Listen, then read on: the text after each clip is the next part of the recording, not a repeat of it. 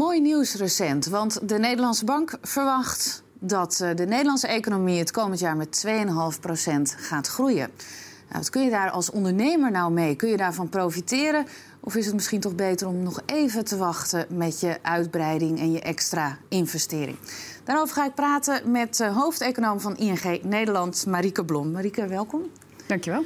Leuk dat je er bent. Uh, ja, 2,5% groei wordt door de Nederlandse Bank voorspeld voor het hele jaar. Is dat nou veel? Ja, nou, het hangt heel erg van je perspectief af. Als je kijkt sinds de, crisis, is dat het hoogste groeipercentage wat we sinds 2008 gehad hebben. Dus dan lijkt het heel goed. Maar als je veel verder terugkijkt, wat we toen gewend waren, als het dan echt hoogconjunctuur was, dan kon je wel 3, 4 procent groei hebben. En ja, dan voelt het ook echt, hè, echt als hoogconjunctuur. En dan heeft iedereen werk en de lonen gaan heel hard stijgen. En alle ondernemers zijn aan het investeren. En nu zitten we toch echt nog wel een fase daarvoor. Dus we zijn aan het opklimmen uit een dal. Uh, het is jarenlang echt niet goed gegaan met de Nederlandse economie. En nu zijn we daarvan aan het herstellen. Want kun je dan zeggen dat de crisis, waar we het steeds over gehad hebben, hè, het begon een beetje in 2008 en later rond 2012, 2013 was nog een keer eh, een, een recessie. Ja. Is, is dat nou definitief achter de rug? Ja, nou voor een heel groot gedeelte wel. Maar als je kijkt naar de arbeidsmarkt, dan zie je daar de restanten van die crisis echt nog wel in terug. Uh, er zijn toch nog wel veel mensen die langs de kant staan. De werkloosheidspercentages dalen wel snel. Uh, maar de werkgelegenheidsgroei gaat ook weer niet zo heel erg hard. Dus ik denk dat er nog wel veel mensen bijvoorbeeld langdurig werkloos zijn. En ja, dat voelt voor een heel groot gedeelte van de Nederlandse bevolking natuurlijk ja. wel als crisis. En je ziet ook altijd wel dat na een crisis hebben mensen dat ook nog heel erg in hun systeem zitten. Dus dan zijn ze ook ja, wat minder fundamenteel positief dan ze misschien daarvoor geweest waren. Ja, en hoe kan dat dan? Want je zegt van de werkloosheid die neemt wel af, maar er komen toch weer niet zoveel nieuwe nou, banen ja, wat, het is heel moeilijk. Wat je, uh, wat je ziet is dat er ook een structurele verandering gaande is op de Nederlandse arbeidsmarkt. En dat is eigenlijk de verandering van meer vastwerk naar flexibeler contracten. Um, uh, dus mensen die nu weer gaan werken, die doen dat heel vaak in de vorm van een flexibel contract. Een nulurencontract, een uitzendcontract, een ZZP-contract. Nou, noem maar op. Ja. Eigenlijk alleen bij hoger opgeleiden zie je nu dat het aandeel vaste banen aan het stabiliseren is. En bij alle andere groepen neemt dat nog steeds af. Um, en we weten eigenlijk niet zo goed wat dat nou precies zegt over hoeveel mensen er nog meer uren zouden kunnen werken. Uh, of eigenlijk ja, meer productief werk zouden kunnen doen dan ze op dit moment doen. Maar het vermoeden is toch wel dat er nog redelijk wat mensen eigenlijk in staat zouden zijn om meer te werken dan ze nu doen, productiever te werken dan ze nu doen. Ondernemers die ook echt nog wel ja, echt flink zouden kunnen opschalen. Dus er zit eigenlijk nog heel veel onbenutte capaciteit in de Nederlandse economie. En die gaat eerst langzamerhand benut worden voordat je denk ik ook weer echt de lonen kunt zien stijgen bijvoorbeeld. Ja, en, en dat er dan meer uh, vaste banen ook bij zouden moeten komen, is dat nou iets wat echt nodig is voor economische groei? Of ja. Iets over te zeggen? Nou, dat hangt er vanaf uh, vanuit wiens blik je kijkt. Werknemers, de, meesten willen toch eigenlijk het liefst een vaste baan omdat dat echt de inkomenszekerheid geeft, die ook er weer voor zorgt dat je weer durft te besteden. Als je het vanuit perspectief, het perspectief van een ondernemer bekijkt, dan heeft zo'n flexibele schil natuurlijk ook gewoon voordelen. Die ondernemers hebben allemaal in de afgelopen jaren gezien hoe hard een crisis erin kan hakken. En die flexibele schil zorgt er natuurlijk voor dat je makkelijker mee kunt bewegen op de golven van, van de conjunctuur. Dus ik denk dat die voor groei niet per se heel veel toevoegt. Ik denk eigenlijk dat het veel meer een sociaal-maatschappelijke discussie is. Waarvoor die vaste banen ja, eigenlijk heel goed passen bij allerlei andere dingen die je vast hebt. Zoals een vast huis bijvoorbeeld. Je verhuist ook niet om de zoveel tijd. Daar, daar past een vaste baan ook heel goed bij. Ja, en de meeste hypotheken worden natuurlijk ook nog vaak op een vast contract. Ja, tuurlijk. Uh, ja, dat is een heel, het is een hele lange termijn verplichting die je zelf aangaat op dat moment. En ja, logisch ook dat veel mensen dan zeggen... van nou, daar wil ik ook wel graag een vast contract bij. Ja, nog even over die economische groei in Nederland dan. Die 2,5 procent, dat is dus niet mega hoog. Nee, uh, veel inhaalgroei. Is dat het, is, het, het, is, het is veel inhaalgroei. Dus we zijn inderdaad weer aan het herstellen van een hele moeilijke periode, denk ik. Um, uh, zo langzamerhand begint dat, dat, die overcapaciteit begint daar een beetje uit te raken. Het is natuurlijk wel fijn. Het is fijner dan wat we een paar jaar geleden zagen. Dan zag je groei van zo'n 1, 1,5 procent. Nou, dan kan je beter 2,5 procent hebben. En het is natuurlijk ook altijd zo dat het, het verschil tussen hoog en laag conjunctuur is maar een paar, paar procent. Hè. Dus uh, uh, ja, rond 0 procent zit je zo'n beetje in crisis. En bij 3 procent zeg je van nou, het gaat nu eigenlijk wel echt goed met de, met de economie. Dus dat is ook waar het zich in beweegt. Maar die 2,5 procent, dat is nou ja, voor een deel nog inhalen. En voor een deel heeft het ook met een nieuwe werkelijkheid te maken. Want hoe ouder we worden, um, tenminste we vergrijzen, daardoor is de bevolkingsgroei minder hoog dan die vroeger geweest is. Dus vroeger zag je voor een deel ook dat de economie gewoon groeide, omdat we met meer mensen waren. En zo meet je nu ja, eenmaal gewoon... allemaal eten. En, uh... Precies, ja. En zo meet je nou eenmaal gewoon de omvang van een economie. Dat is gewoon, ja, hoeveel wordt er gewerkt? En dat kan je ook vergroten doordat je met steeds meer mensen bent. Nou, als je dat zo langzamerhand minder hard ziet gaan... dan verwacht je dus eigenlijk ook dat de economie ook structureel wat minder hard groeit. En dat is dan weer, uh, die 2,5% is waarschijnlijk wel harder dan je, je natuurlijke groeitempo nu is. Dat, dat natuurlijke groeitempo okay, dus is gewoon wat lager geworden positiever het is, eh, in. Het is, het, is, gewoon niet zo zwart-wit. Dat is heel vaak met economie. Het is mooi om in, in ronkende koppen te zeggen... het is fantastisch, het is hoogconjunctuur. Nou, het zit net ietsje genuanceerder dan dat. Ja. Uh, hoe doet Nederland eigenlijk uh, vergeleken met andere landen in Europa? Ja, nou, wat je, wat je eigenlijk hebt gezien in Europa... is dat het een tijd lang zo was dat eigenlijk alleen Duitsland het goed deed... dat de periferie het eigenlijk niet zo goed deed... Um, de periferie, dat, is alles behalve Duitsland? Of? Nou ja, bijna wel. Ja, inderdaad. Op een gegeven moment uh, zag je inderdaad wel hele grote verschillen daarin ontstaan. Um, en nu zie je eigenlijk dat alle landen wel weer meer beginnen te groeien. Nederland is wat later op, op tempo gekomen. Er gebeurden hier een aantal dingen die in andere landen eh, niet of minder sterk aan de hand waren. Dus je had die, de huizenmarkt lag hier heel erg op zijn gat. Dat is een hele belangrijke reden geweest. We hebben denk ik ook een grote financiële sector wat zijn weerslag had. Uh, we hebben te, maken gehad met die pensioenkortingen, wat niet zo goed was voor de uh, groeitempo van de Nederlandse economie. En ook wel pittig overheidsbeleid gehad, waardoor we eigenlijk wat minder snel weer op stoom zijn gekomen. Door een combinatie van die factoren dan andere landen om ons heen. Dus wat je eigenlijk zag, is dat per hoofd van de bevolking de meeste andere landen eigenlijk de, de, zeg maar het crisisniveau of het 2008-niveau wel weer ontstegen waren. En Nederland kwam eigenlijk iets later op stoom. En nu halen wij dus. Nu liggen we voor.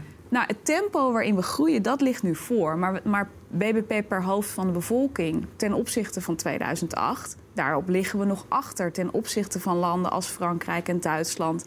Uh, uh, nou ja, daar zijn we nog aan het inhalen. Een land als Spanje is nog veel harder gevallen, hè, gekrompen dan Nederland. En is ook veel harder nog aan het inhalen nu. Ja, en als je nou kijkt naar, ja, er is toch wel een hoop gaande met verschillende landen in uh, Europa. bijvoorbeeld die brexit. En dan ben ik toch benieuwd. We hebben veel verhalen gezien hè, van ondernemers die dan zaken doen met het Verenigd Koninkrijk. Nou, die worden daar natuurlijk ja. uh, door geraakt. Hoe zie jij uh, dat, uh, dat verder gaan? Ja, nou, je, je hebt eigenlijk die brexit bekijk je in twee fases. En de fase waar we nu in zitten is de fase waarin ondernemers eigenlijk beïnvloed worden door de wisselkoers aan de ene kant en het vertrouwen aan de andere kant. Die twee factoren gaan nu het Verenigd Koninkrijk heel erg beïnvloeden in zijn economische ontwikkeling. Die dalende wisselkoers, dat is goed voor bedrijven die daar vandaan willen exporteren. En daarmee zijn ze meer een concurrent voor Nederlandse bedrijven die misschien datzelfde maken. Dus als je bijvoorbeeld uh, een voedingsmiddelenproducent hebt, of hier of in het Verenigd Koninkrijk, nou, dan heeft de Britse partij heeft een voordeel ten opzichte van die Nederlandse partij puur door de wisselkoers. Ja. Uh, dat is dus niet gunstig voor ons, want we zijn concurrenten. Um, het tweede effect is dat hun consumenten eigenlijk alles wat ze importeren wordt duurder voor ze. Dus je ziet de inflatie daar oplopen. Je ziet eigenlijk een stagnatie van de ontwikkeling van het beschikbaar inkomen daar. En dat betekent dus voor alle Nederlandse producenten die maken voor het Verenigd Koninkrijk dat ze daar last van hebben. Uh, nou, waar moet je dan aan dus denken? Dus eigenlijk uh, worden we dubbel geraakt als Nederlandse ondernemers. Ja, via twee kanalen heeft die wisselkoers heeft, heeft daar invloed op. En dat zijn ook hele verschillende ondernemers vaak. Hè, dus die, die zich op verschillende markten richten. Um, uh, die consumenten, daar zie je echt van, van... nou ja, weet je wel, in eerste instantie merkten ze dat natuurlijk helemaal niet echt. Want dat duurt even voordat die wisselkoers zich echt vertaalt in hogere prijzen in de Britse winkels. Dat begint nu zo langzamerhand. En dus bijvoorbeeld uh, bloemenexporteurs vanuit Nederland... die kunnen daar last van hebben. Uh, heel veel agrarische producten, voedingsmiddelen, aardappels, noem maar op allemaal... die gaan ook naar het Verenigd Koninkrijk. Ja. En daar hebben Nederlandse ondernemers nu zo langzamerhand last van. En de echte rekening, zeg maar, de, de rekening in de zin van... Um, ja, de veranderende verhoudingen in Europa, het verminderd open zijn voor handel van het Verenigd Koninkrijk. Dat zullen we pas op veel langere termijn zien. En, en omdat die overgang waarschijnlijk ook zo lang gaat duren, hè, met een lange onderhandelingsperiode, zal die impact eigenlijk ook vrij geleidelijk zijn. Geleidelijker dan ik in eerste instantie gedacht had. Want jij dacht het gaat met een uh, flinke schok en dan is het meteen voorbij? Of? Nou ja, om heel eerlijk te zijn is het natuurlijk zo ongebruikelijk dat het ook heel moeilijk is om je direct een voorstelling te maken van bijvoorbeeld het onderhandelproces wat daar nu mee gepaard gaat. En dat wisten we natuurlijk wel een beetje, omdat je bijvoorbeeld kunt zien hè, het onderhandelen van een handelsakkoord met Canada, het CETA-akkoord. Dat is eigenlijk een relatief eenvoudig, beperkt akkoord tussen één land en, en de Europese Unie. Heeft zeven jaar geduurd. Uh, ja, en nu zul je eigenlijk een, een, vergelijkbare duur van een overgangsperiode krijgen. Maar omdat we dat nooit hebben meegemaakt in Europa, hebben wij denk ik ook in eerste instantie gedacht dat het zich heel snel zou gaan voltrekken. Terwijl natuurlijk de politieke werkelijkheid is dat dat toch over een lange periode gespreid zal worden. Ja, ja en je had het al over uh, de, bijvoorbeeld de bloementelers uh, die dan zaken doen met Groot-Brittannië. Nou, die hebben daar nu al ja. mee te maken, die hebben daar nu al last voor en van. En andere ondernemers, uh, kunnen die iets doen? Of is dat gewoon een kwestie van maar afwachten uh, voordat je ergens op gaat inspelen? Ja, nou ja, je, hebt, eh, bedoel, je zou je kunnen voorstellen dat er ondernemers zijn die hier op termijn wel voordeel van hebben. Je kunt je voorstellen dat er misschien, um, um, zeg maar, iedereen die toegang wil tot de Europese markt.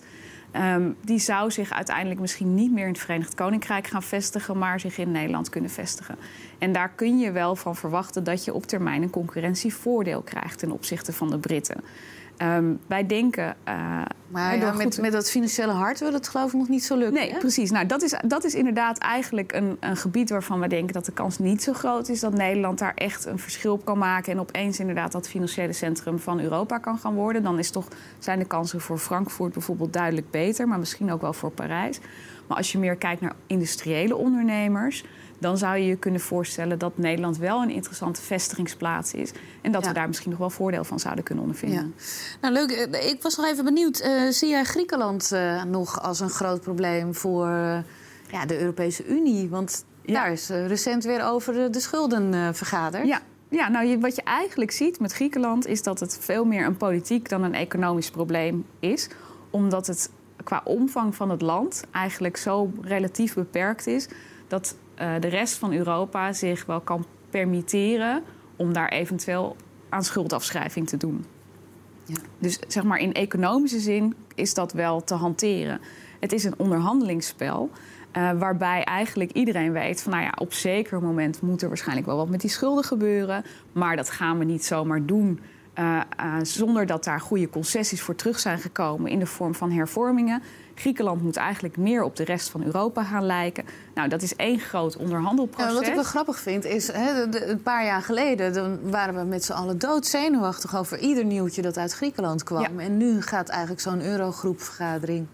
Ja, ja, je moet echt uh, uh, je best doen om uh, daar iets over te weten te komen. Het lijkt alsof niemand zich daar meer zorgen om maakt. Nee, maar dat heeft er ook wel mee te maken dat het fundament onder de eurozone, zeg maar het institutionele fundament onder de eurozone, in de afgelopen jaren wel echt steviger geworden is. Dus bijvoorbeeld het feit dat er een bankunie is, dat er eventueel de bereidheid is van de ECB om zeg maar lender of last resort te zijn. Dus je ziet dat het institutionele raamwerk van de eurozone, ondanks en misschien hebben mensen van buitenaf het gevoel gekregen van het piept en het kraakt. Maar onder al dat piepen en kraken zijn er wel stappen gemaakt om die eurozone robuuster te maken.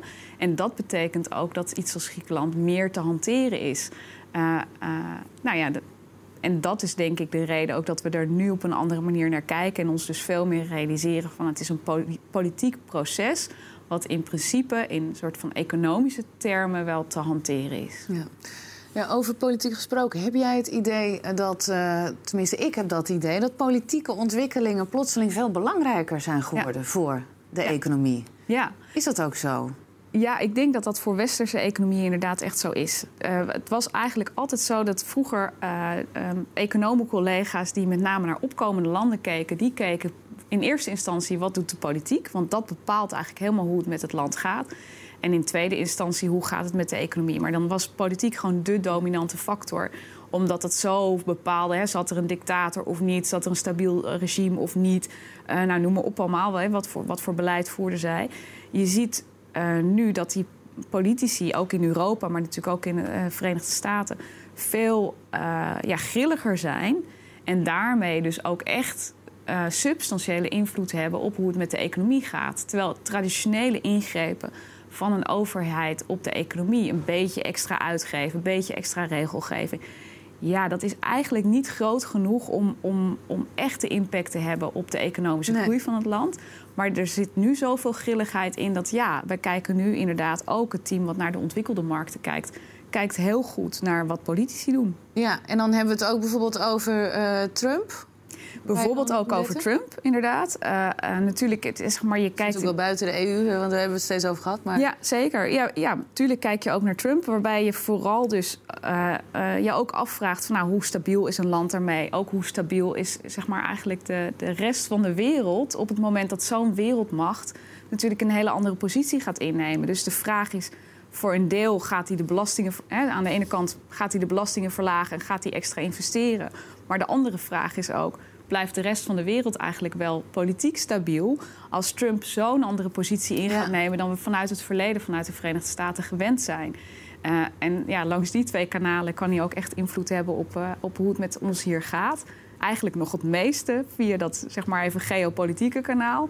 En nog ja, eigenlijk minder belangrijk via die belastingverlagingen en die investeringen bijvoorbeeld. Ja, waar, waar niet heel veel van uh, lijkt door te gaan, uh, nee. investeringen. Nee, nou, je ziet ook als we bijvoorbeeld naar consumentenvertrouwen kijken in de Verenigde Staten, dan zie je dat, dat nou ja, eigenlijk consumenten toen hij net gekozen was hadden echt een soort nou ja, e-, euforie over wat hij teweeg zou brengen met belastingverlagingen en investeringen. En echt nou, iedereen was opeens heel positief over de economische vooruitzichten. Dat zakt nu langzamerhand weer een beetje terug. Vooral onder laag opgeleide. Dus dat is wel interessant. Dat lijken vooral de mensen te zijn geweest die bevangen waren door de verkiezing van Trump. En die nu inderdaad weer wat realistischer worden. Maar waarvan wij eigenlijk zeggen dat klopt beter met de reële vooruitzichten voor de Amerikaanse economie dan die initiële euforie waarvan wij ons afvroegen. Waar is die eigenlijk op gebaseerd? Ja. Um, al met al, hè, als we nou kijken naar... Uh, nou, we, we, zitten in Nederland. Uh, stel, je bent een Nederlandse ondernemer. Uh, je wilt gaan uitbreiden of je wilt gaan starten. Ik noem het maar even groeiplannen. Je hebt ja. groeiplannen. Is dit nou een goed moment en is Nederland ook een goed land waarin je dat kunt doen? Ja. Nou, waarschijnlijk is het wel een goed moment. En ik zeg het altijd met heel veel voorzichtigheid, want we moeten natuurlijk ook heel eerlijk zijn. Eh, hè, zo goed kunnen we de toekomst helemaal niet voorzien. Maar wat je eigenlijk ziet, is dat uh, waar we het net over hadden, die Europese politiek, die lijkt zich aan het herpakken te zijn. En um, ik denk ook altijd van, nou, lees niet alleen maar over de ruzies bij de krantenkoppen, maar zie je ook vooral dat daaronder het bouwwerk aan die eurozone en aan die Europese Unie wel doorgaat. Um, uh, dus ik denk dat wat dat betreft de omstandigheden redelijk goed zijn. Dat dat ook betekent dat Europa langzamerhand weer meer kan gaan groeien. Um, uh, en dan dus dat Nederland daar ook van mee profiteert. Dat we, dat we zo langzamerhand zien steeds meer werk in Nederland. Dus steeds meer consumenten die ook daardoor meer inkomen hebben dan wanneer ze nog in een uitkering zaten of misschien als ZZP'er eigenlijk weinig verdienen. En gaan de lonen ook omhoog dan bij die consumenten? Ja, ik denk eerlijk gezegd dat dat nog wel even gaat duren. Uh, ondanks de discussie die je daarover ziet. Vooral omdat ik denk dat er toch nog steeds wel veel mensen zijn die bereid zijn om te gaan werken of meer te gaan werken voor hetzelfde loon. Omdat ze al lang al blij zijn dat ze dat kunnen doen. Ja. En zolang dat zo is, is het heel lastig voor de vakbonden om echt, echt extra geld te gaan eisen. Ja, want ehm, het heeft natuurlijk voor de ondernemer het twee kanten. Eh, als de lonen ja. stijgen, dan uh, wordt je personeel duurder. Ja. Maar, ze kunnen ook ja. meer kopen. Ja, dat klopt. Ja, dus, dus voor je wilt eigenlijk als ondernemer natuurlijk het liefst dat andere mensen meer loon gaan betalen. En ja, dat jij dat niet doet, inderdaad. Dus, uh, maar dat zul je langzamerhand zul je dat wel veranderen, zien veranderen. Uh, dan, eh, zeg maar, uh, ik denk dat dit de fase van de economie is waarin zeg maar, groei zich vooral uit in de vorm van werkgelegenheid. En dus mensen die gewoon door meer uren te werken een beter inkomen hebben. Nog niet zozeer doordat de mensen die altijd al werkten een hoger loon krijgen. Maar dat is natuurlijk wel de, de weg, of, of datgene waarnaar we op weg zijn. Dus dat zul je de komende jaren wel gaan zien. Ja. En um, als je nou als, als ondernemer nu wilt gaan groeien en, uh, en of starten, ja. is het dan nog lastig dat er nog geen kabinet is hier? Of uh, hoef je daar geen zorgen om te maken? Uh, nou, als je echt kijkt naar de Nederlandse economie, dan denk ik hè, dat er geen kabinet is, betekent eigenlijk dat er geen nieuw beleid wordt gemaakt. Dan denk ik heel eerlijk gezegd dat dat voor nu niet zo heel veel invloed heeft op de economie. Wat je op een gegeven moment natuurlijk fijn vindt als ondernemer, is als je duidelijkheid krijgt over uh, hoe gaan de lasten zich ontwikkelen. Misschien gaan we nog wat extra aan vergroening doen. Hoe gaat het zorgstelsel? Dat soort dingen. Dat is fijn als je daar duidelijkheid over krijgt. Maar die Nederlandse economie draait op eigen kracht gewoon nu heel goed. De enige reden dat ik graag zou willen dat er snel een kabinet is, is dat er al die onderhandelingen nu in Europa gaan lopen over hoe vervolmaken we eigenlijk die eurozone en hoe maken we de Europese Unie sterker en hoe onderhandelen we met de Britten. En dat het dan natuurlijk als, als nou, sterk met Europa verbonden land erg jammer is dat daar eigenlijk een demissionair kabinet aan tafel zit. En dus heel onduidelijk is hoe de Nederlandse machtsverhoudingen Oké, maar voor ondernemers, voor ondernemers is het eigenlijk prima kan ik denk ik, um, hoef je je niet zo'n zorgen te maken over het gebrek aan een kabinet. Oké, dankjewel Marieke Blom. Ja, en voor meer interessante gesprekken kun je terecht op sevenditches.tv. Heel graag tot een volgende keer. Dag.